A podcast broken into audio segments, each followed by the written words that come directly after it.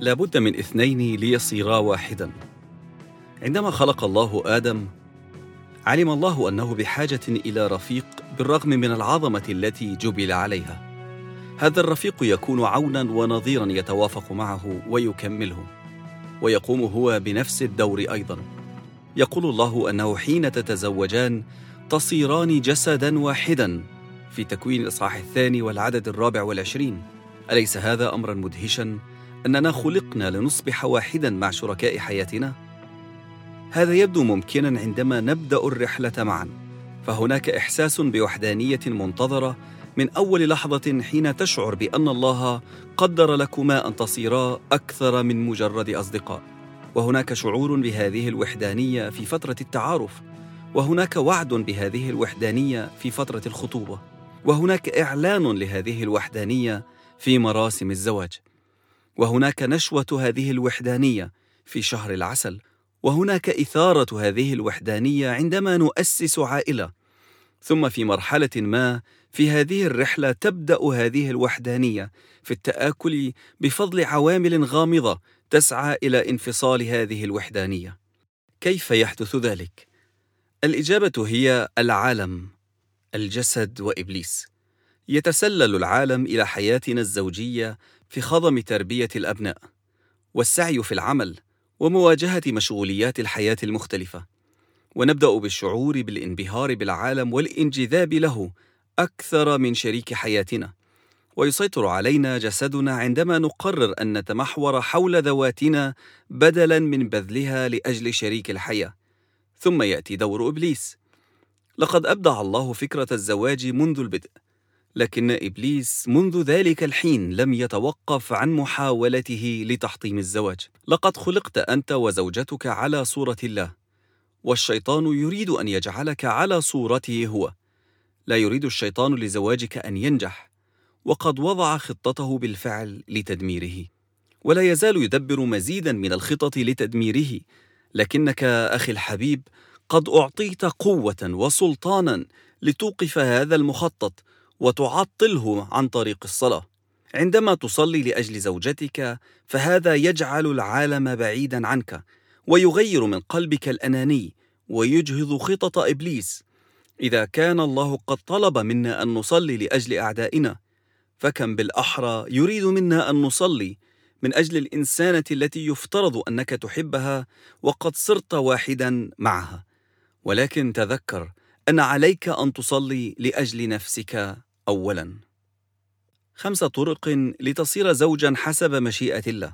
يأمرنا الله في الكتاب المقدس قائلا في بطرس الأولى الإصحاح الثالث والعدد الثامن كونوا جميعا متحدي الرأي بحس واحد ذوي محبة أخوية مشفقين لطفاء.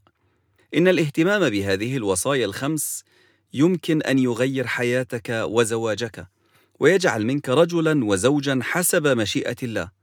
لذلك فهو أمر مهم الصلاة بهذه الآية. اولا كونوا متحدي الرأي. من المروع أن تجد شقاقا ونزاعا في الزواج. هذا يجلب التعاسه علينا كما يؤثر على كل جوانب حياتنا. وقد يكون هذا الشكل الأقرب إلى جهنم نعيشها هنا على الأرض. وإذا طال الأمر أكثر فقد يتحطم كل شيء. يقول السيد المسيح في متى الإصحاح الثاني عشر والعدد الخامس عشر كل مملكة منقسمة على ذاتها تخرب وكل مدينة أو بيت منقسم على ذاته لا يثبت. من المخيف أن نتخيل هذه النتيجة لكن الصلاة تمثل سر الحفاظ على وحدة العلاقة الزوجية. لا يمكن أن يعيش رجل وزوجته كل منهما مستقل تماما عن الآخر بدون أن يدفعا ثمنا باهظا لأن هذا يجعلهما غير مكتملين. في كورنثوس الأولى الإصحاح الحادي عشر والعدد الحادي عشر غير أن الرجل ليس من دون المرأة ولا المرأة من دون الرجل في الرب. ولكن لأن الرجال والنساء مختلفون فمن السهل جدا أن يسلك كل منهما في طريق مختلف تماما. وحتى في أكثر الزيجات قربا وتوددا فلا يزال الزوجان غير ملتصقين بالكامل. قد يكون لكل منكما عمل مستقل واهتمامات وأنشطة مختلفة.